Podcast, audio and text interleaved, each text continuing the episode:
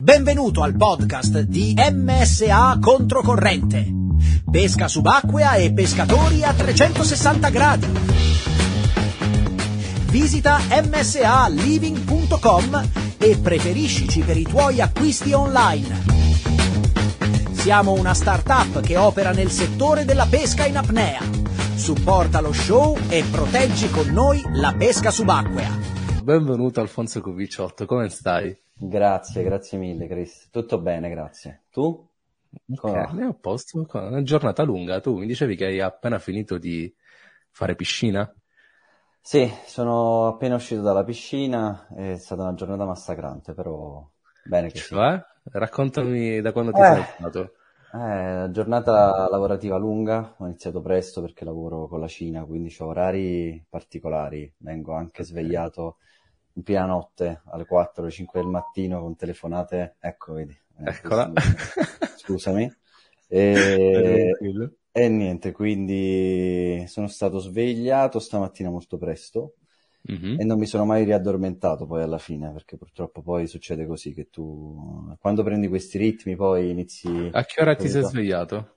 Mi hanno svegliato alle 5 e un quarto stamattina. Normalmente è così? No, no, no, non tutti i giorni fortunatamente, cioè ci sono anche giornate dove mi sveglio ad orari normali, però... Ok, Anzi, dai, diciamo, diciamo per, ad onore del vero la maggior parte, dai, poi sono, capita qualche volta alla settimana, insomma, che vengo okay. importunato presto, però... Poi è, è, finito di lavorare e poi che hai fatto? Ho finito di lavorare e ho portato in giro il cane perché è un cane bellissimo e poi... Che cane? Un Rhodesian Ridgeback. E che è un, cane, è un cane sudafricano, uh, un cane da caccia sudafricano che pesa la bellezza di 55 kg ed è ah, 55 kg d'amore, eh, però okay. da, deve essere insomma gestito e quindi niente, sono stato un po' in giro. Pelo poi... lungo, pelo corto, descrivimelo per chi, non ci, per chi non ha come me idea di che forma è aspetto. Allora, è un simile alano, però un po' più snello, più ehm, definito a livello muscolare, pelo corto, okay. eh, più o meno così. Sì. Eh, come mai questa razza così particolare? Eh, perché allora lui in realtà è stato preso in un periodo della mia vita abbastanza particolare, eh, perché avevo appena perso il mio compagno di pesca eh, che okay. è morto in acqua e insomma ero in un turbine di emozioni, avevo okay. un casino emotivo all'interno pazzesco e ho deciso di prendere un cane perché sentivo di doverlo fare. Okay. E, e, niente, in quel momento ho scelto quella razza lì perché mi, in realtà era, è una razza sconosciuta, però avevo visto, l'avevo visto a Roma in realtà, questa, questo cane qui. Mi era piaciuto, ho detto sai che c'è, ma lo prendo. Eh, sono, ho fatto una, una buona scelta perché in realtà anche se è grande, è comunque un cane molto equilibrato, affidabile. Ok, okay. è il primo cane quindi. No, no, il secondo, poi ne ho avuto già uno tempi addietro. Ok, ok. Quindi passeggiatina col cane. E, e poi, poi, allenamento in piscina. Allenamento, due okay. chilometri e mezzo di nuoto stasera. Ok. Che stile ti piace mm, fare? Eh, sono proprio fisicamente portato per lo stile libero. Sai, ogni nuotatore in realtà ha delle caratteristiche fisiche che fanno sì che in automatico preferisca uno stile eh, okay. perché è proprio una questione di conformazione fisica. Cioè ci okay. sono persone più portate per determinati movimenti, io sono proprio portatissimo okay. per lo stile, ma uh, sono l'antitesi del dorso, per esempio. Proprio Per me il dorso è complicatissimo. Mi verrebbe da dire un po' come me che mi piace far niente. Comunque, comunque, allora, lavoro, Cina, di che ti occupi? Allora, io uh, produco borse, per stringertela in maniera molto... molto ok. Così. Sono un produttore di borse, ho un hub di produzione in Cina. E che figata! In, in, alcuni paesi del Mediterraneo faccio anche Made in Italy. Quindi ho okay. diverse strutture sparse per, per, il mondo e mi occupo di produzione per, di borse per brand europei, americani e nord europei. Ok, quindi tu praticamente, fammi capire, quando tu parli di hub tu fai da intermediario, cioè compri, design il prodotto finito e poi rivendi il prodotto da brandizzare? Allora, esattamente, io sono partito così. Eh, okay. Sono partito qualche anno fa facendo da, tra virgolette, intermediario perché eh, ho uno zio che vive in Cina da 15 anni okay. e sfruttando i suoi contatti io ho trovato uh, le connessioni per poter matchare questa domanda e offerta che c'era perché ti spiego, okay. i brand europei non vogliono interloquire direttamente con la Cina okay. se non sono strutturati bene a livello aziendale. Poi ci sono le mega strutture che ovviamente hanno tutto internalizzato e riescono a gestirla. Però i brand più piccoli, quelli con un fatturato diciamo eh, più a misura d'uomo, hanno la necessità di avere un interlocutore che però sia europeo, okay. non cinese, perché ci sono delle difficoltà proprio socio-culturali che sono ovviamente abbastanza complesse da gestire e quindi preferiscono avere in loco una persona che sappia gestire i cinesi ma che sia europea nello stesso tempo per essere capito? Ok, che figata. E quindi io sono nato così. Poi sono stato assorbito da uno dei miei fornitori, quindi io che cosa? Trovavo il cliente, avevo un plafond di fornitori e alla fine uno dei fornitori mi ha comprato. Quindi io sono okay. entrato poi in società con lui, ho preso delle quote, non mi sono fatto pagare, okay. ho rilevato delle quote della sua azienda, okay. quindi l'azienda diciamo in Cina è di mia proprietà. E poi ho eh, tutte collaborazioni, quindi ho replicato questo modello per la parte italo-europea, capito? E quindi faccio lo stesso servizio sempre per eh, okay. brand, però per un settore, un segmento di settore più alto, cioè non è il settore entry level, ma si chiama settore premium, cioè borse un po' più care. Ok, um, allora io... Um... Che, che, casualità, ora ti spiego. Eh, sono molto interessato a questo, dopo capirai perché. Uh-huh. Um, come gestisci la percezione del prodotto made in Cina con i tuoi clienti europei? Eh, allora, guarda, in realtà eh, è meno complesso di quello che pensi perché mh, mm, il, il, cliente finale arriva già sapendo che deve fare un prodotto made in China, cioè viene okay. da te non perché è forzato, ma perché vuole farlo lì. Okay. Oramai la Cina ha, mh, mm, sembrerà strano, ma ha una qualità in termini di manifattura che non si, trova, non si, trova, più da nessuna parte, cioè veramente solo, dopo la, cioè prima della Cina viene solo il Made in Italy, poi i migliori a fare le borse sono i cinesi, infatti i costi stanno iniziando a lievitare perché poi okay. eh, i cinesi, dato che ci vedono lungo, sono uomini d'affari seri, impressionanti. impressionanti, hanno oggi come oggi le migliori aziende al mondo per quanto riguarda certificazioni, ecosostenibilità, quindi eh, dato che oramai, come tu saprai, sicuramente grossi, le grosse aziende, le grosse brand, di, cioè i grossi brand di moda hanno delle policy sul tema ecologia, eccetera, eccetera, strettissime. Sì, quindi hanno sì. una necessità a livello mh, certificativo veramente eh, impressionante, hanno delle richieste abbastanza alte, sì. E quindi ovviamente i cinesi si sono adeguati. E quindi se tu vai da loro trovi tutto perfetto che puoi produrre, puoi importare in Europa con serenità, cosa che invece nei bacini, diciamo, del Mediterraneo sono poche ancora le aziende con cui riesci ad arrivare ad un determinato livello di, di certificazione. Quindi... Ok, Certifica... certificazione mi verrebbe anche da dire, correggimi se sbaglio, costi, eh, quantità probabilmente. No, o... le certificazioni sono sui processi produttivi, quindi devono essere ecosostenibili, cioè nel senso quando tu tagli eh, la pelle o il, la plastica, perché si chiama più in gergo il foglio di plastica, devi avere tutte delle procedure automatizzate che però devono usare poca acqua, essere ecosostenibili, eh, la, i materiali devono essere di origine controllata, se sono, anima- cioè, se sono materiali di animali devono avere un'origine ehm, capito, super controllata, codificata. insomma. Esatto, devono essere insomma tracciabili e tutto quanto, quindi eh, parliamo di certificazione in questo senso. Sì. Ok, da quanti anni stai nel settore? Uh, io relativamente da poco, saranno una, 5 anni fondamentalmente, perché prima uh, io ho studiato, ho fatto l'università, ho studiato economia, ho fatto management e poi ho studiato finanza a Milano e sono andato prima a lavorare in banca lì a Milano, sono scappato via dopo due anni perché non, non ho resistito, ho resistito veramente poco. Eh, non fa per me la, tutti i giorni giacca e cravatta, insomma, non era, non era il mio mondo. Okay. E sono scappato da lì e ho fatto poi gestione patrimoni, eh, mm-hmm. avevo, facevo gestione di patrimoni eh, personali, quindi immobiliari e finanziari di persone fortunate nella vita e, e sono stato a, a, Roma cinque anni, ho aperto una società con un socio lì eh, dove gestivamo appunto questi patrimoni, poi proprio durante il periodo del Covid si sono create una serie di eh, connessioni di difficoltà lavorative che hanno fatto sì che io poi migrassi in Cina e cambiassi totalmente lavoro, perché eh, durante il Covid sono stati tagliati tutti i consulenti esterni, quindi proprio la mia figura è stata okay. Eh, la prima e il primo taglio dei costi che fondamentalmente è avvenuto. Eh, e quindi perdendo un pochettino di terreno sotto questo punto di vista qua, mi sono trovato in una situazione poi eh, per puro caso con mio zio a parlare, eccetera, eccetera. Da, da, lì poi è nato un fiore perché oggi come oggi non tornerei mai indietro. È il lavoro, diciamo, che mi piace di più di tutti. È... Eh, tu hai abitato lì? Io no, però vado tutti gli anni due tre mesi l'anno. Ok, com'è la vita lì? Eh, guarda, la Cina è sorprendente, posso dirti.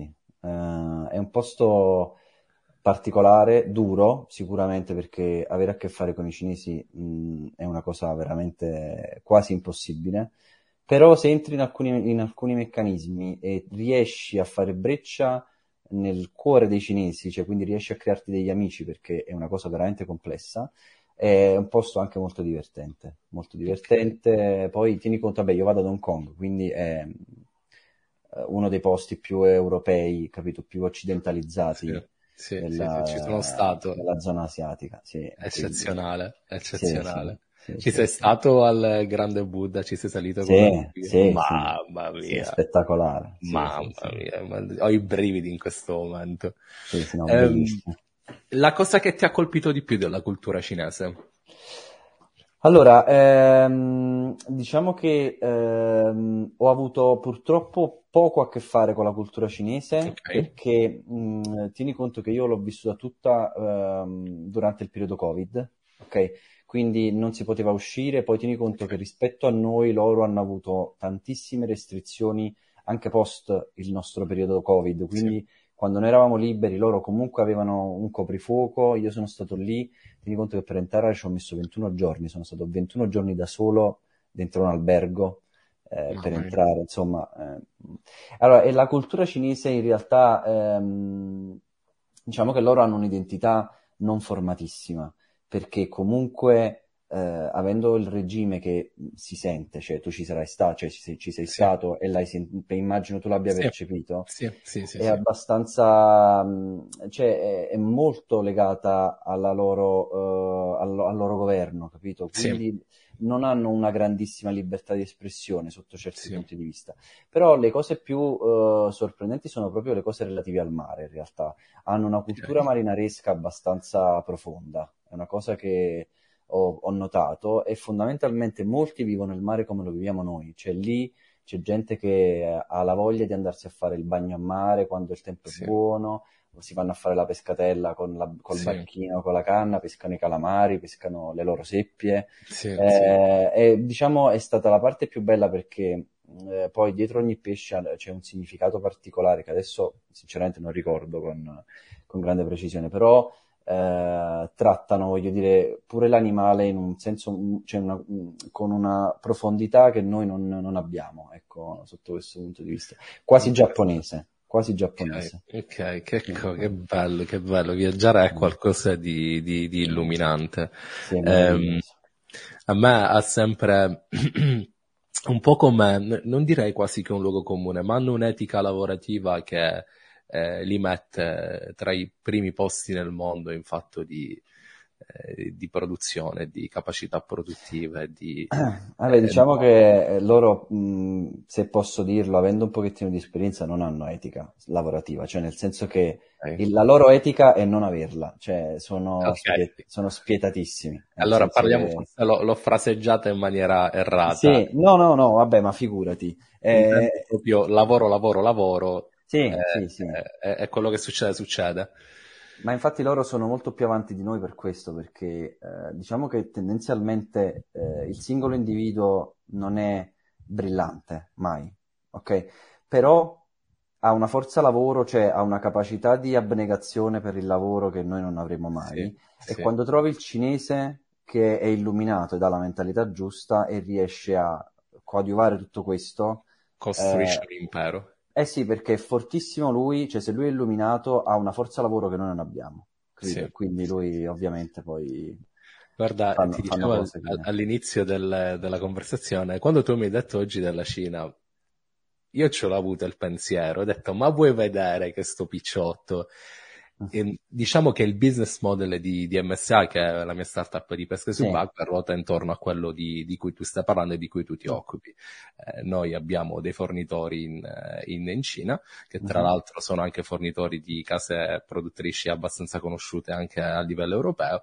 Facciamo uh-huh. tutto un lavoro di progettazione e di branding, importiamo e, e rivendiamo tutto qui. Ah, eh, ed, è, ed, è, stato un, un, percorso estremamente interessante riuscire ad arrivare a questi produttori, tutto in remoto peraltro. Oh. Eh, eh, e ti devo dire che non è stato semplice per niente, perché comunque, a parte la barriera linguistica, ehm, eh, che comunque l'inglese non era masticato bene, almeno con le persone con, con il quale ho avuto a che fare, è stato eh, un salto nel vuoto a tutti gli effetti. Poi chiaramente eh, affidandosi alle compagnie giuste ci siamo messi nel canale giusto ed è qualcosa di estremamente ehm, interessante da, da coltivare. Sì. Che figata, vedi che cose, quanto è piccolo il mondo. Comunque, eh, certo. allora io vedo, cazzo, fucili dietro, quello è il soggiorno, sì. sai? In che parte no, no, questa, questa, è una mia, è una stanzetta bunker che ho dove, eh, adesso qui non lo vedi, ma al mio fianco c'ho un tavolo da lavoro con tutti gli attrezzi appesi, eh, okay. insomma è, è, la mia zona rifugio dove ho il computer per lavorare e, e poi ovviamente qua smanetto vicino ai fucili quando monto, smonto. Eh, ok, insomma. cos'è un, è un Sembra l'impugnatura di, cos'è, di un Mirage, il primo? Che cos'è? Allora, il primo, eh, quello in alto, è un oleopneumatico con un'impugnatura di un SL okay. ed è un 130.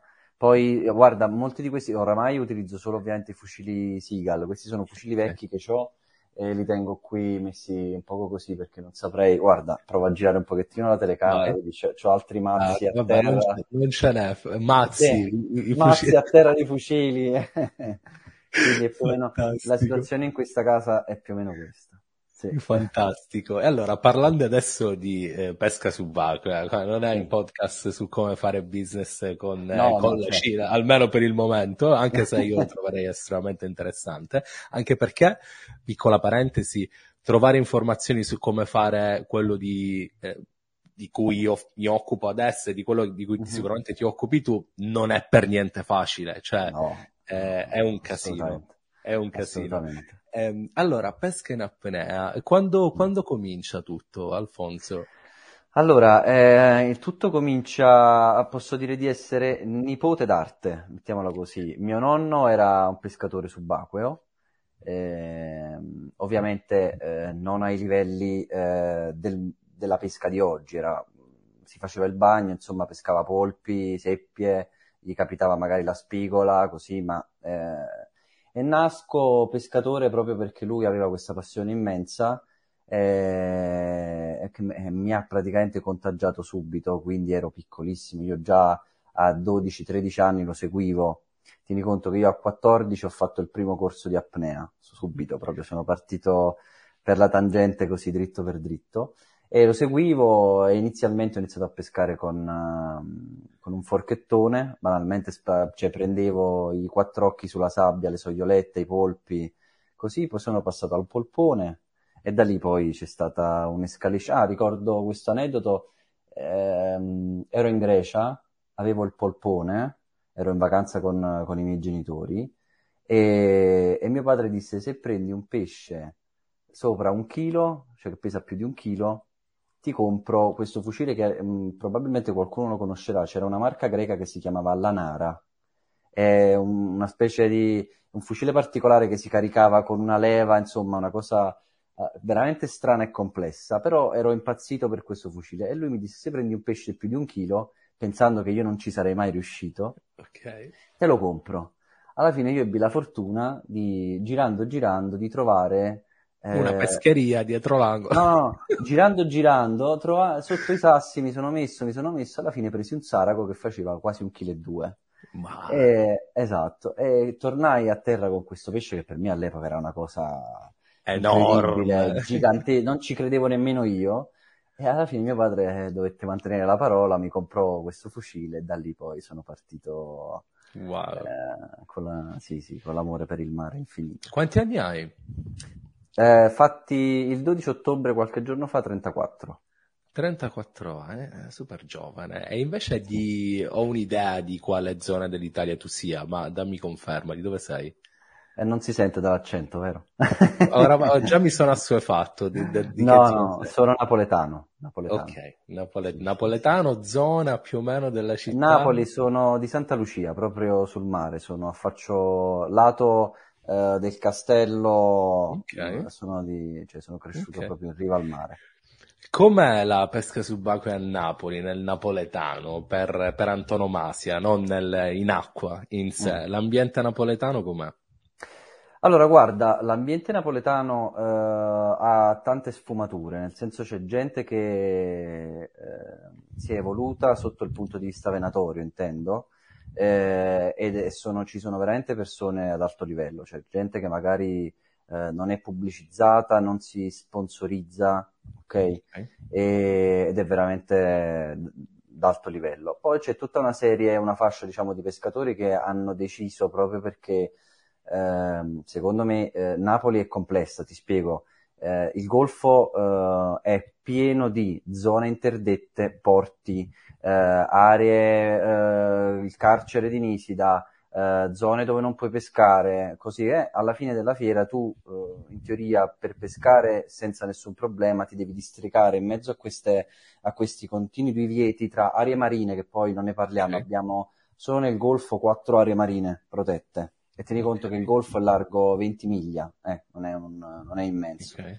Abbiamo quattro aree marine protette, tutta una serie di porti, quindi eh, e quindi le persone ovviamente si fanno la pescatella, capito, nella zona consentita e non, e restano lì perché tanto la Ischia non ci puoi più andare perché così, eh? allora non comprano magari il gommone e quindi restano fermi alla pesca classica, capito? Non, non, non okay. mai...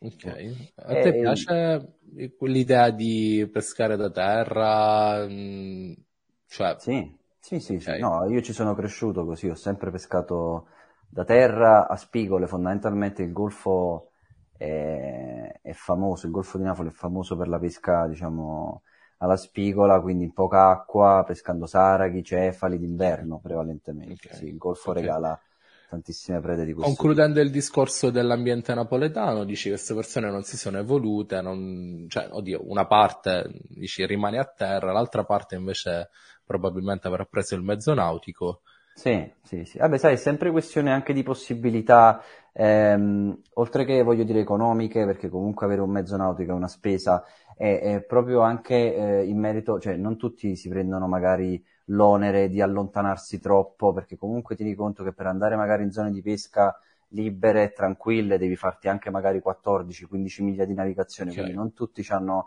cioè non siamo fortunati come tanti che escono dal porto e hanno, capito, a un miglio e mezzo da casa la zona pescabile, eh, così, okay. purtroppo è un, um, un golfo complesso. In termini invece di morfologia del fondale, mh, qual è una delle principali caratteristiche del golfo napoletano? Allora, guarda, noi abbiamo tantissimo tufo, Ok, e, um, abbiamo zone di franata in linea generale sotto costa, ci sono dei punti in cui la montagna è classica, sai, okay. è scesa così e quindi ha creato delle franate che sono molto interessanti e poi noi abbiamo comunque, tieni conto, delle isole davanti, abbiamo Procida, Ischia, Capri dall'altro lato che creano comunque delle zone magari eh, di basso fondo e non, eh, dove c'è questa questa specie di, di tufo, è un coralligeno, ok? Che spacca poco, però è, è abbastanza vivo in linea generale con tutta la pressione venatoria ed anche turistica che c'è, devo dire la verità, è un posto che ancora può regalarti qualche, qualche emozione. Ok, qual è una delle batimetriche che più eh, è alla portata di tutti, che pensi possa eh, regalare emozioni? O si deve scendere Ma... assai? No, no, no, guarda, allora, il Golfo di Napoli paradossalmente ti può regalare qualsiasi tipologia di pesce anche in 15 metri, 20 metri d'acqua. Okay. Ci sono zone dove puoi tranquillamente prendere dentici interessanti anche in 13, 12, 15. Okay. Sì, sì, capitano dei periodi dell'anno particolari in cui non è tutto l'anno così assolutamente, eh. però ci sono dei momenti in cui al posto giusto riesci a, a fare magari la cattura. Tipo, per esempio? Eh, magari metà giugno, ci sono okay. due settimane a cavallo, metà giugno verso la fine di giugno. Eh, ci sono due settimane, tendenzialmente, poi dipende moltissimo dalla temperatura dell'acqua, eccetera. Ci sono dei posti, magari vicino alle isole, dove con facilità puoi incontrare dei bei branchi identici o magari in altri periodi dell'anno, tipo verso novembre, puoi incontrare le orate. Ci sono tutta una serie di, di zone, sai, dove puoi... Ok, quali sono le condizioni che vai a cercare in questi periodi? Allora, guarda, io uh, sono napoletano, pesco nel Golfo, ma in realtà la mia zona di caccia, mettiamola così, preferita è Ponza. È un'isola che si trova nel Lazio, quindi più okay. a nord rispetto, rispetto a Napoli. E mh, quando pesco su Napoli io cerco tendenzialmente di evitare eh, in tutti i modi il traffico nautico perché abbiamo veramente una mh, pressione sotto questo punto di vista eh, pazzesca, incredibile. Quindi ehm, ci, mi sono ritagliato delle zonette del golfo, sai, leggermente eh, in disparte dove vado lì e faccio la, quella pesca indistintamente da, dalle condizioni che trovo perché sono forzato dal fatto che mi scoccio di andare magari a litigare con la gente perché ci sono le barche ancorate, questo e quest'altro. D'inverno invece riesco più a gestirmela questa cosa qui e io amo pescare a spigole proprio, è una, una pesca okay. che mi piace moltissimo, sì. Però diciamo che poi per il resto dell'anno vado, uh, vado a Ponza che è un'isola um, meno affollata sotto questo punto di vista e pesco, preferisco, dato che c'è una, un'ottima visibilità, preferisco pescare poi fondo, magari a sgancio, okay. eh, però non disdegno mai buttarmi a pinne e pescare comunque eh, okay. eh, razzolando così, assolutamente. Ok. Hai un pesce preferito? Eh sì, il dentice, è una, perché? una mania. Perché? Eh, perché eh, l'emozione che ti trasmette, guarda, la cernia, per farti capire, per farti un paragone, Uh, non è una questione di quantità di pesce preso, cioè non è quante cerne in proporzione identici, uno prende e quindi preferisco, è proprio l'azione di caccia che mi, mi piace di più, cioè la cernia spesso e volentieri può essere anche un pesce facile da catturare, ok? È un pesce che magari, eh, cioè in, a livello statistico eh, è più facile che magari la incontri in tana, messa in una posizione corretta, quindi la spari, la tiri fuori e te ne vai e quel gesto tecnico in realtà secondo me di tecnico ha, ha, ben poco rispetto magari alla cattura di un dentice che a livello sempre statistico è molto più complesso da avvicinare. Certo, ti capita pure il dentice in tana, eh? ti capita pure fermo magari in pigiamato così, però proporzionalmente sono molte più le volte che te lo devi sudare e quindi è una questione okay. proprio venatoria di difficoltà della cattura che reputo più difficile e quindi mi attrae di più. Ecco, mi attira di più. Hai un ricordo particolare di uno dei dentici più difficili e più appaganti che hai catturato? Uh, guarda, uh, in realtà se ti devo dire qual è quello che mi, ha emozionato di più è stato proprio il primo dentice che ho preso okay. uh, ed ero, ero, a Napoli, ero con questo amico che oggi non c'è più e ricordo proprio nitidamente che quella giornata scherzavamo sul fatto che eh, avremmo fatto la prima cattura, cioè avremmo preso il nostro primo dentice perché c'erano le condizioni, eravamo degli sbarbatelli proprio all'epoca, ne capivamo ben poco, eh, però quel giorno probabilmente la fortuna mi ha, mi ha assistito e, e, ricordo, lui eh, pescavamo l'uno sopra l'altro, ricordo che il tuffo precedente li aveva visti lui. E agitato mi disse, Alfonso, guarda, ci sono i pesci, ci sono i dentici, ci sono i dentici, scendi, scendi, scendi. Io mi appostai, catturai questo pesce che era un pesce di scarsi due kg, quindi non parliamo di una, di una preda. Però ehm, quando sono uscito l'esultanza che, che ha avuto il mio compagno di pesca era maggiore della mia e quindi ricordo questo attimo, più che la cattura in sé, era la compagnia che mi, mi, cioè mi, mi rende il ricordo piacevole perché ovviamente eh, è stata un'emozione condivisa in due, è come se l'avesse catturato lui, e quella è stata sì. una cosa molto molto bella e intensa, quindi quello è quello eh. che preferisco in termini Trovi sia rara da trovare questa genuina felicità verso il proprio compagno di pesca? Sì, eh, non è una cosa, guarda, non è una cosa banale e scontata, perché purtroppo eh, secondo me nell'ambiente mh, c'è un pochettino di, come posso dirti, ehm, cioè mi rendo perfettamente conto che comunque la pesca è uno sport solitario, ok? Dove si creano anche delle dinamiche un po' particolari sui posti eh, piuttosto i pesci catturati da altri, quindi parliamo di gelosie e cose varie. Eh, sicuramente eh, condividere la passione con un amico è qualcosa di, che amplifica all'ennesima potenza la goduria che uno prova, secondo me, nel pescare eh, normalmente. Quindi una cattura fatta in compagnia di un amico eh, vale molto di più se, rispetto ad una che, voglio dire, fai da solo. Però sì, è difficile perché alla fine vedo tantissime persone che poi girano, eh, poi litigano, poi scompaiono. Io invece sono uno che eh, ha litigato veramente poche volte nella vita con, con un compagno di pesca e se sì è stata risolta proprio rapidamente lì, tatta, ma proprio per, per una questione di chiarezza. E io attraverso la pesca ho stretto dei legami eh, fortissimi con amici che reputo fratelli, non, non, okay. non amici. Quindi cioè, sono grato alla pesca anche per questo, perché mi ha fatto trovare veramente dei fratelli. Ti ha fatto scoprire dei valori che alla fine possono esistere nell'essere umano e che sicuramente danno, danno, danno fiducia. Ho capito bene che quando tu hai preso il dentice, tra virgolette, più importante della tua vita, il tuo amico è venuto a mancare in quella giornata? No, no, no, no, lui era poi negli anni successivamente ehm, eh, ci siamo, voglio dire, eh, allontanati, ma non perché l'abbiamo voluto entrambi, assolutamente, ma perché la vita ci ha proprio separato. Lui ha fatto un percorso universitario particolare, quindi per forza di cose non siamo più andati a mare insieme con una regolarità tale, eh, capito, che, rispetto sì. al passato ovviamente.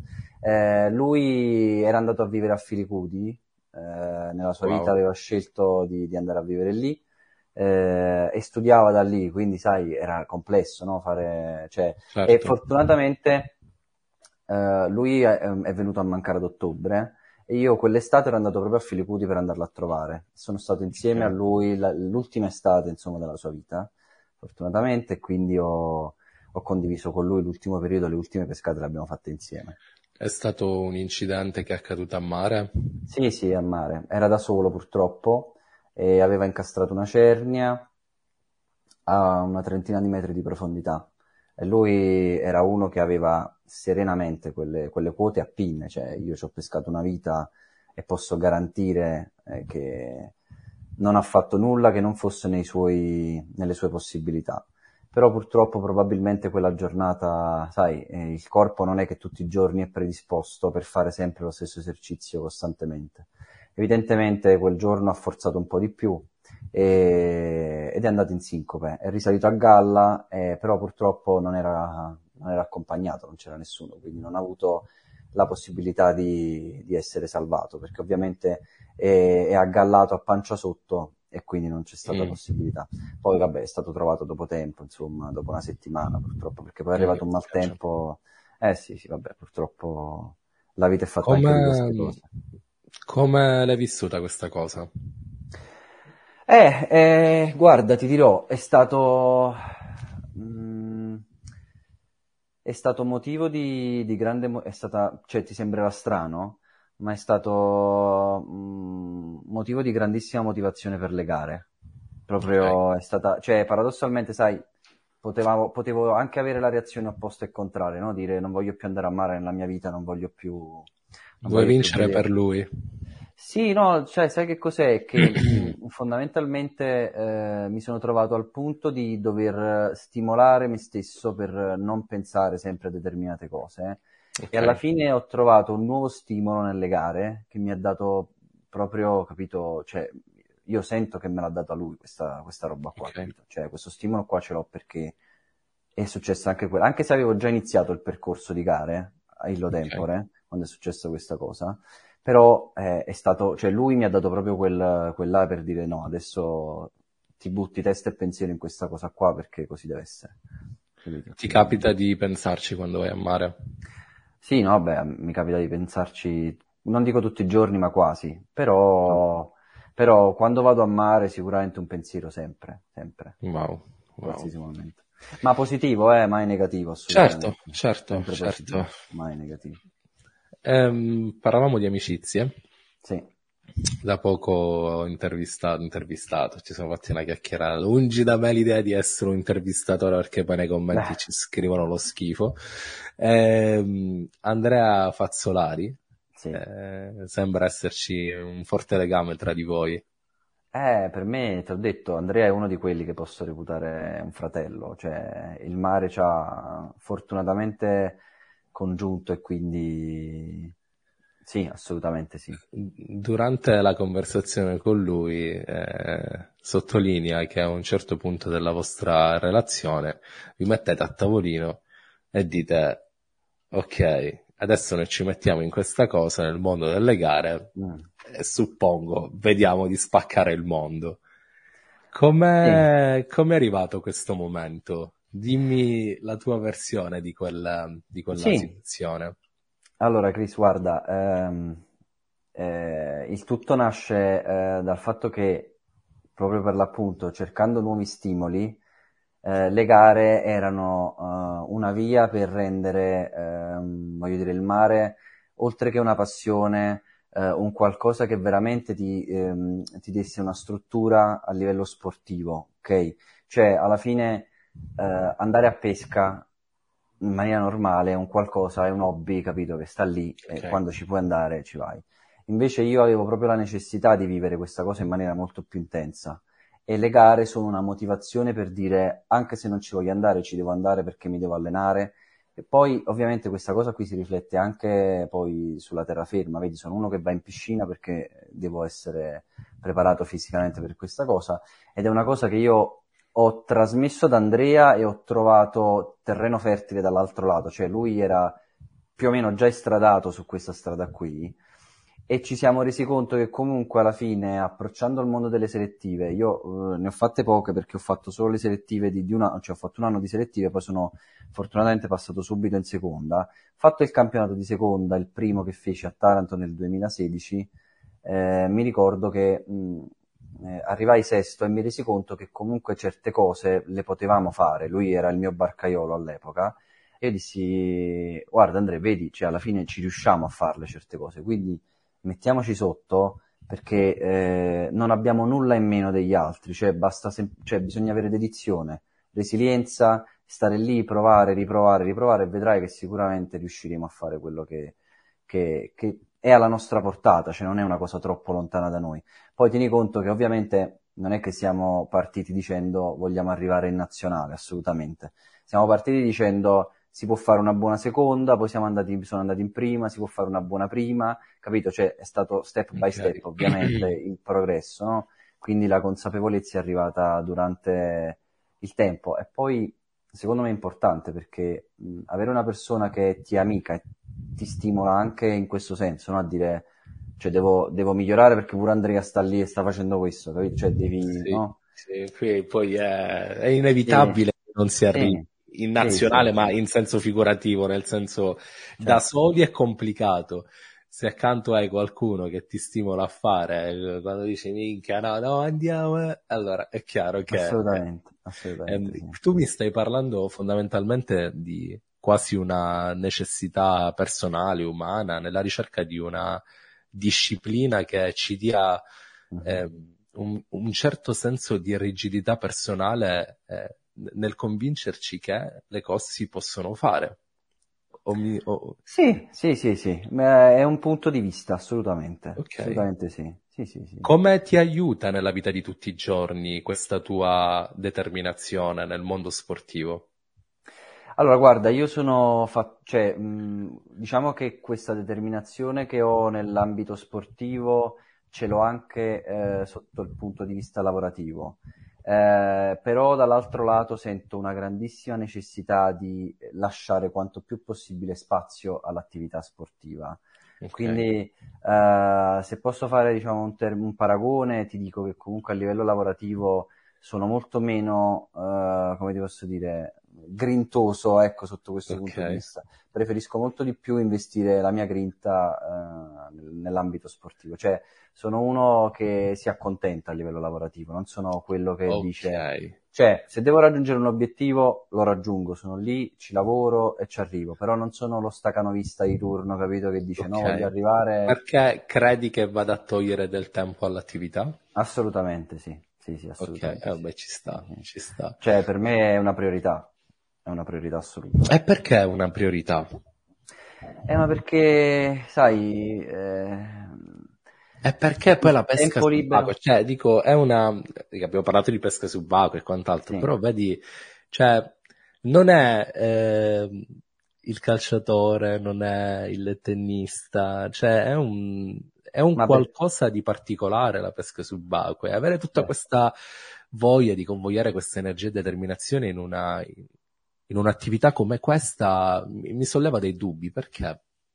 Perché di base, eh, di base c'è la passione, poi subentra l'ossessione e quindi là diventi atleta, cioè quando sei ossessionato sei diventato un atleta a tutti, a tutti gli effetti, perché alla fine il calciatore, il giocatore di basket, eh, sono atleti ossessionati dal performare e dal, dal primeggiare, questo è più o meno il concetto. Ok, La- lo sport che loro praticano è poi un mezzo per soddisfare fondamentalmente l'ego personale, capito? Cioè di base c'è la passione del mare, ovviamente, però l'hai canalizzata per poi far sfogare questa tua, capito, voglia di primeggiare. voglia di primeggiare, capito? Quindi alla fine, cioè, probabilmente se eh, a me e ad Andrea, ma come a tutti gli atleti di prima e della nazionale, fosse piaciuto probabilmente, non lo so, il tennis, probabilmente lì, qualcuno di noi avrebbe primeggiato nel tennis, capito? ok. Perché è un'attitudine, secondo me, caratteriale e mentale, la cosa. L'Alfonso che aveva 16-17 anni, che cosa pensava? Che scuola hai fatto? Che, com'è stata la tua adolescenza?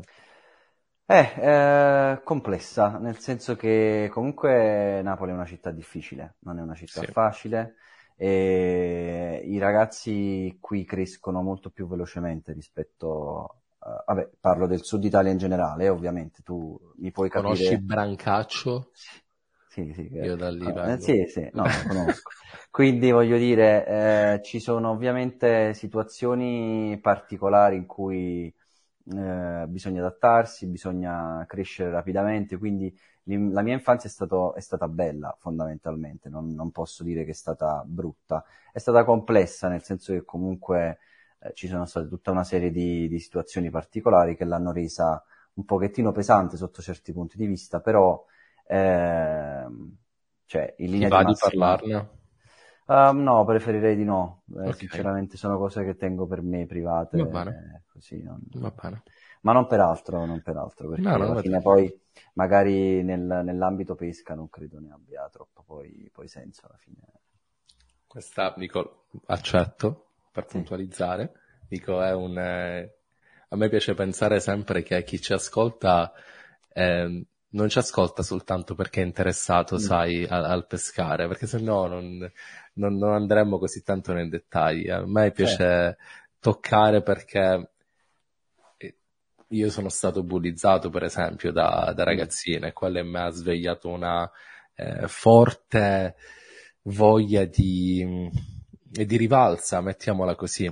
mhm. Eh, sono stati momenti difficili, però eh, No, no, no, capisco, guarda, la no, ma figurati, guarda, a me mh, in linea di massima diciamo che eh, ho vissuto, ho vissuto periodi in- della mia vita dove- in cui ero molto arrabbiato, molto arrabbiato perché ho avuto, ho avuto, cioè, ho avuto un genitore che non mi ha cresciuto ok, e quindi ero, diciamo, internamente molto incazzato con certo, mia madre, certo, fondamentalmente.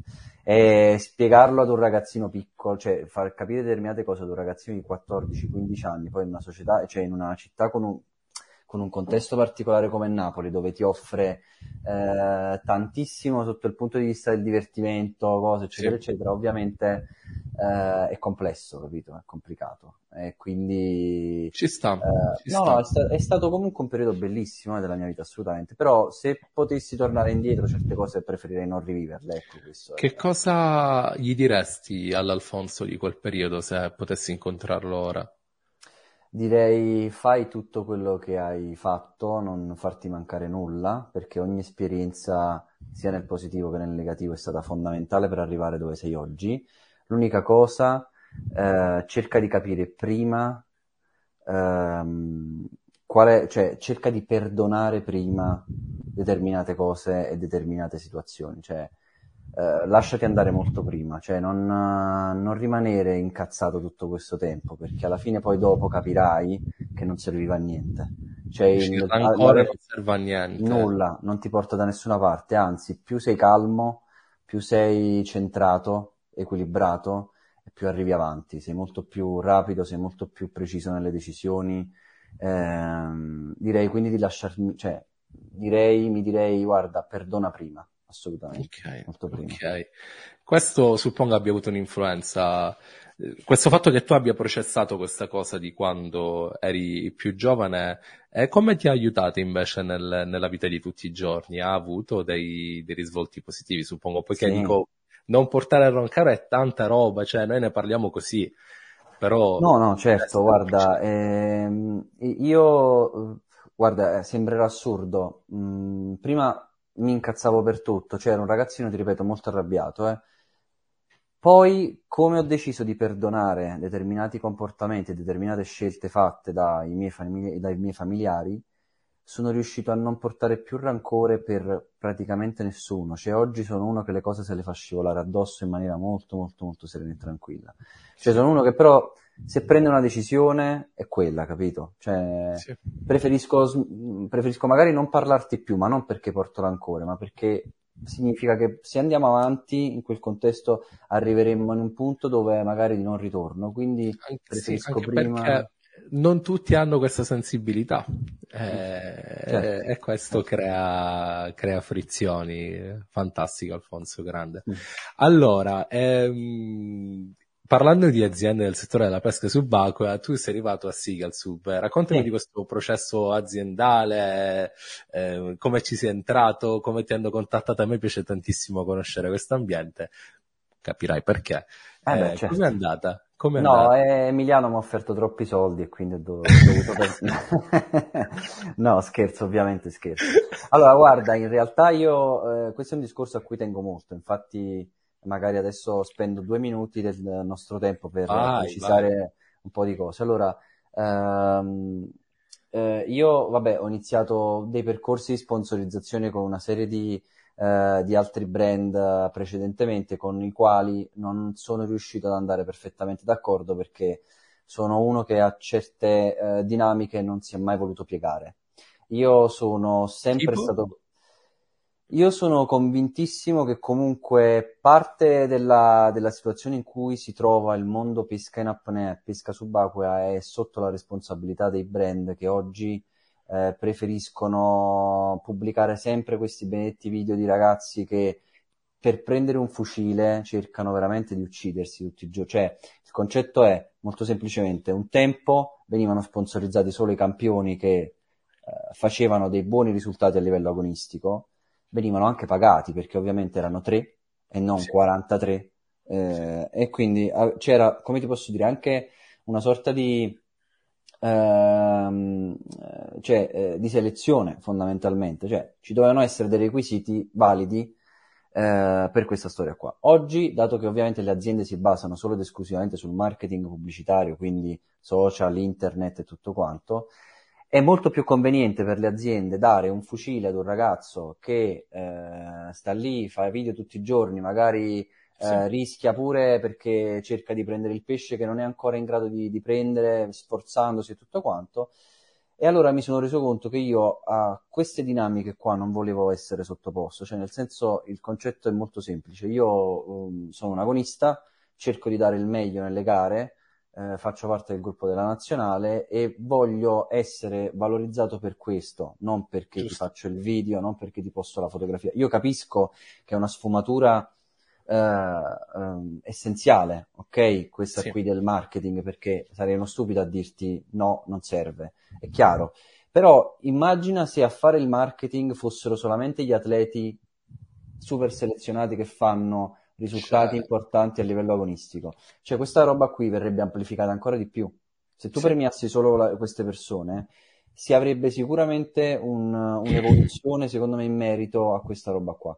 E ci sarebbero, secondo me, molti meno rischi. E fondamentalmente eh, il mondo però non sta andando in questa direzione. Va ci sarebbe posto... un mercato anche totalmente diverso. Eh, rispetto a sponsorship e quant'altro, quindi stanno scegliendo quantity over quality. Esattamente, no, è, il discorso è quello, ma io capisco perché essendo poi un, un, imprenditore, io mi rendo perfettamente conto che a livello pubblicitario loro conv- conviene 100.000 volte avere certo.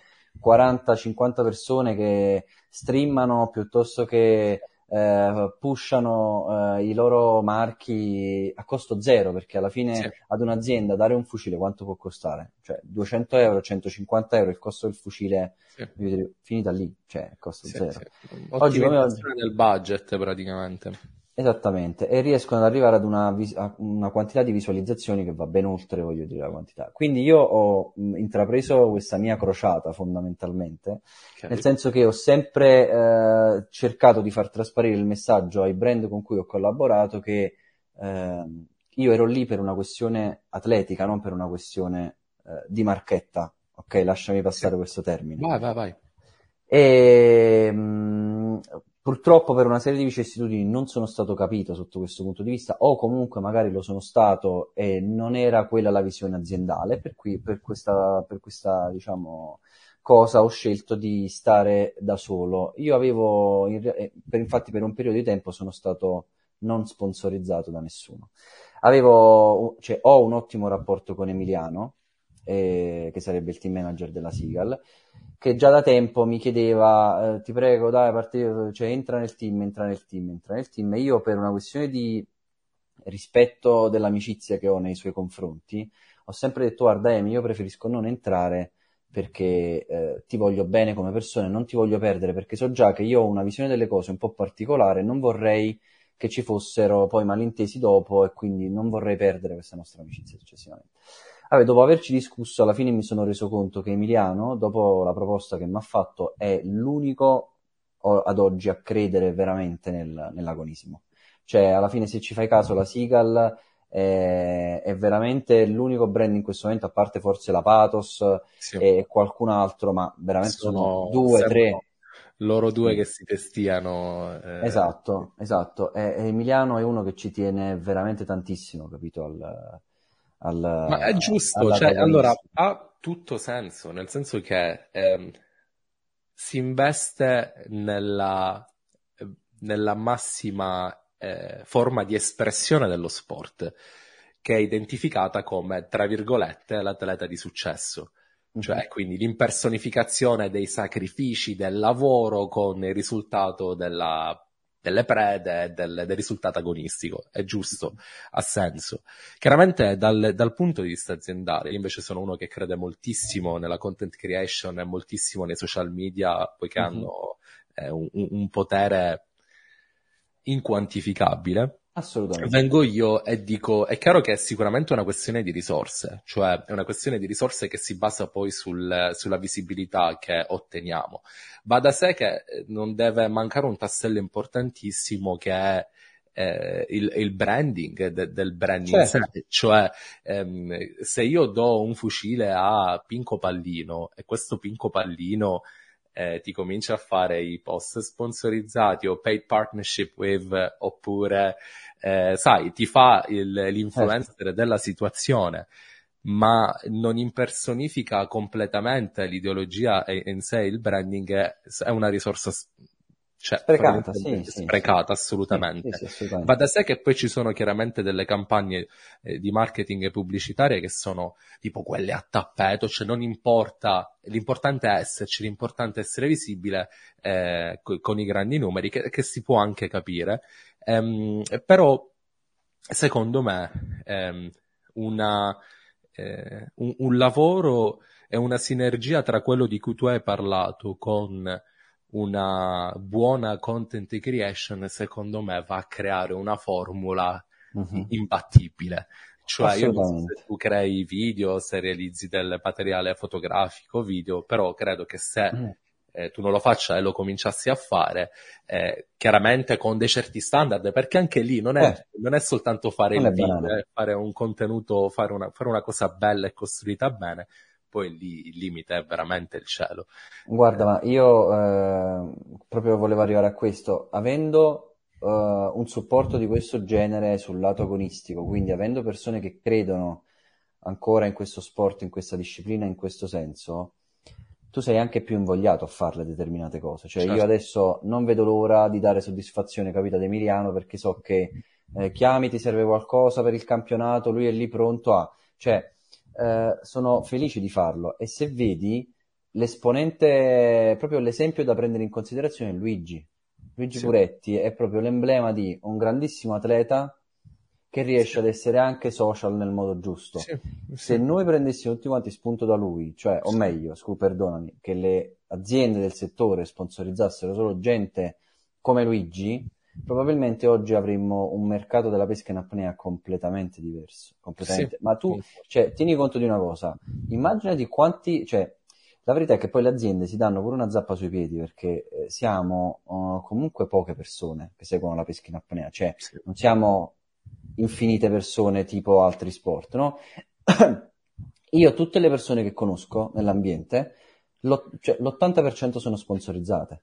In una forma o in un'altra, i, i marchi perdono fatturato su sta roba, perché se sì. tu sponsorizzi l'80% delle persone e ogni anno devi dare il pacchetto fucili ad una persona, ma tu, quella persona non spenderà mai soldi da qualche altra parte per comprarsi, capito? Quindi sì, è vero, c'è una visione di branding pazzesca perché tu a costo zero ti fai, però c'hai anche una concreta perdita del fatturato dall'altro sì, lato. Sì, assolutamente. Ma guarda, questo è un... Eh, io credo che il settore della pesca subacquea sia estremamente indietro da questo punto di vista. Noi siamo una delle eh, pochissime industrie dove gira nella content creation denaro pari a zero, cioè ne gira poco nel mondo agonistico, che è dove ci dovrebbero essere i soldi, figurati nel mondo della content no, creation, certo. che che porta a risultati tangibili. Eh, per esempio, giusto per condividere una, eh, un, una, una, delle strategie che noi stiamo adoperando con i nostri content creator che selezioniamo e che formiamo, peraltro abbiamo anche una mhm. Creator Academy disponibile nel nostro sito, ehm, noi eh, forniamo dei codici sconto che i nostri eh, creator possono utilizzare, con il quale possono fatturare e con il quale possono toccare con mano i loro risultati, perché dal nostro punto di vista io devo capire mm-hmm. se mhm. l'investimento che sto effettuando su di te mi certo. porta un ritorno, perché se non lo riesco a misurare sono soldi buttati e quindi l'idea di distribuire attrezzatura e, e, e roba in giro senza avere un metro tangibile del ritorno sul tuo investimento è un investimento fatto male. Eh, non che il codice sconto sia l'unica misura, attenzione. Uh-huh. Però eh, da noi le cose, eh, da, da, questo punto di vista siamo molto molto molto indietro. Io sono veramente pro questo mondo, però... Ehm, no, no, però mi rendo conto che, cioè, secondo me andrebbero fatti dei grossi cambiamenti in termini proprio di visione. Cioè, sì. bisogna puntare la prua da un'altra parte e, e cercare di cambiare, cambiare un pochettino rotta, perché Così, secondo me, non si arriva troppo lontano, purtroppo. Considera, se, se, se prima c'era soltanto la rivista di eh, Pesche sul apnea dove le aziende potevano farsi vedere, se oggi tu togli quello, eh, non la rivista, ma togli i social media, cioè eh, queste aziende sono anonime a tutti gli no, effetti. Certo. Sì, sì, assolutamente. Quindi eh, speriamo che eh, coloro, i, i, prossimi giovani che si occuperanno dei reparti marketing di questa azienda, ammesso che ce ne siano di dipartimenti eh. di marketing in queste aziende, eh, riescano a smuovere qualche cosa da questo punto di vista. Comunque sì, l- l'esempio di Luigi è sicuramente tra i più calzanti e quello più, cioè. più adeguato. Eh, e no, poi alla base, dico, voglio scarire una lancia, dico, non è che ci vuole chissà che impegno fare un video carino, ecco, mettiamola... No, no, no, ma certo, ma non è quello il punto. Il problema, capito, è, mh, è che ti fanno passare la voglia di farlo. Cioè, io ho, ho avuto delle richieste in passato veramente vergognose dove mi sono... Veramente non sentito bene, nel, non a mio agio nel farle determinate cose, capito? Cioè, okay. quando ti viene fatta una richiesta eh, con determinati crismi, eccetera, eccetera, io la posso anche accettare, ma eh, fuori, dal, cioè, fuori dalla grazia di Dio no, cioè nel senso che io sto là per un altro motivo e poi, devo interlo- e poi la cosa importante è che eh, le aziende dovrebbero mettere a capo di questa sezione marketing, eccetera, eccetera, gente che sa di che cosa si parla. Sì. Che purtroppo io personalmente ho avuto a che fare con persone che non avevano proprio idea di che cosa fosse la pesca subacquea, capito? Quindi okay. Eh, non avevano idea dei contenuti da creare, mi è stato chiesto di fare cose strane, cioè io mh, sto là per un altro motivo, non perché devo... Ti hanno chiesto di strano? No, cosa... no, non lo dico, no, non lo dico per, ma figurati, niente di particolare, eh, cioè voglio dire, però cose al, alla quale io sinceramente non mi voglio prestare, ma non perché... Okay. Eh, mh, cioè come devo dirti, non perché me la tiro, ma perché io sto là per un altro motivo, cioè non è che okay, ci, chiedere... sta, oh, ci, sta, ci sta, dimmi, dimmi una cosa, ehm, attrezzatura preferita, come, come ti butti in acqua, qual è il, il fucile, il fucile preferito? Vai, fucile, muta, dimmi il tuo attrezzamento, diciamo, generale, ecco. Allora, diciamo che tendenzialmente dipende moltissimo in realtà da che pesca sto facendo. Eh, quando pesco a dentici uso eh, o un demoltiplicato 116 eh, della Seagull attualmente, okay. utilizzo, utilizzo a spessissimo il 90, sempre un demoltiplicato, quindi sono appassionato di questi fucili che cioè, almeno mi sono piaciuti molto. E, e poi vabbè, quando proprio sono eh, magari a Ponza, nel blu, eccetera, eccetera, mi capita ogni tanto di utilizzare l'olio pneumatico perché magari ci sono delle situazioni in cui so già che mi serve quel metro in più di gittata per... Però tendenzialmente il, utilizzo il 90 e il 116 come fucile principale. Poi ovviamente corto e fiocinetta non mancano mai a bordo nell'eventualità dovessero esserci eh, pesci in, a zonzo così, pesce bianco, saraghi, okay. corvine. Muta, io sono uno poco freddoloso, quindi utilizzo spessissimo, cioè praticamente tutto l'anno utilizzo la 5, poi okay. passo alla 7 eh, nel periodo invernale, c'è proprio uno o due mesi l'anno dove metto la 8, proprio okay. così. Sì. In realtà quando ero più giovane, da piccolo, mettevo anche la 3 mm d'estate, cioè il completo da 3. Poi iniziando a pescare più fondo, eccetera, eccetera, purtroppo non è, non è fattibile. La 3 dopo un po' inizia a sentire freddo. Ok, il demoltiplicato come mai? Perché? Che cosa ti dà che gli eh. altri non ti danno? Guarda, eh, l'assenza di rinculo fondamentalmente, quindi riesco ad essere molto preciso. E poi linea di mira pulita, eh, sono cose che ritengo mh, fondamentali in, a sfavore della potenza, cioè preferisco avere meno potenza ma essere più, più preciso, avere meno rinculo ed essere più, per essere più letale, capito, sotto questo punto di vista. Okay.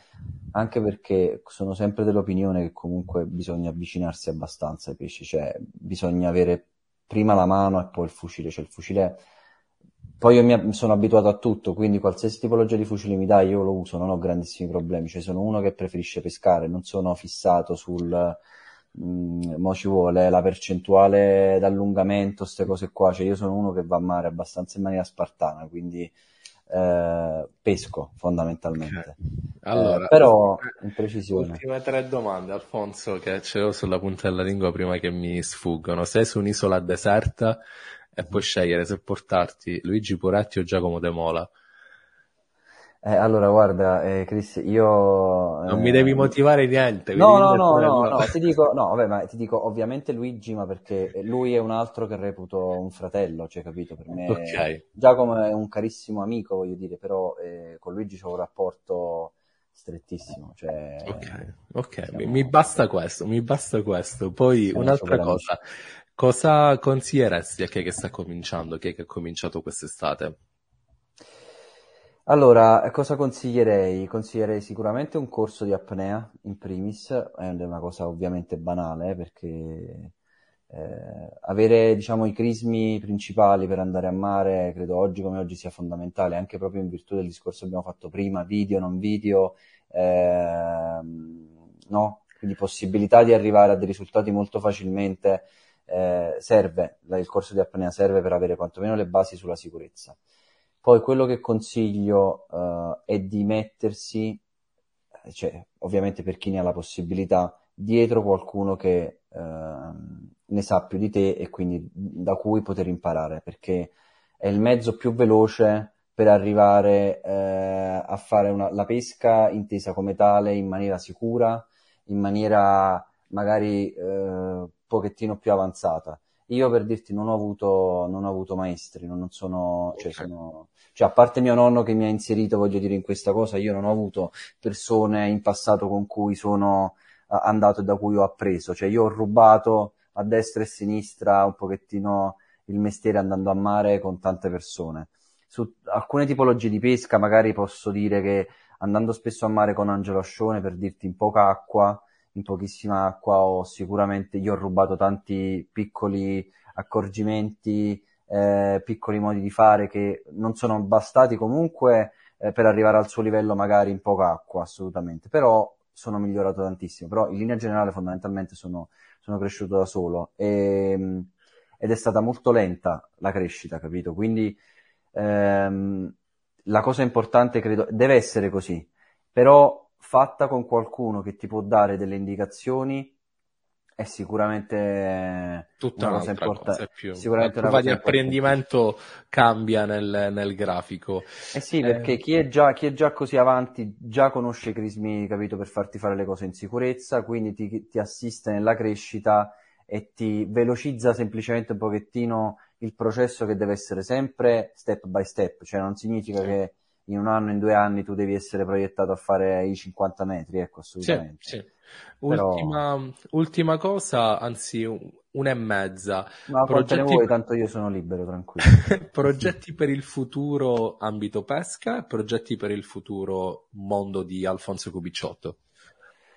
Eh, allora, eh, ambito pesca, dare sicuramente il massimo alle prossime gare, cercare di, di migliorare eh, un risultato di cui non sono estremamente soddisfatto per quanto riguarda l'ultimo assoluto.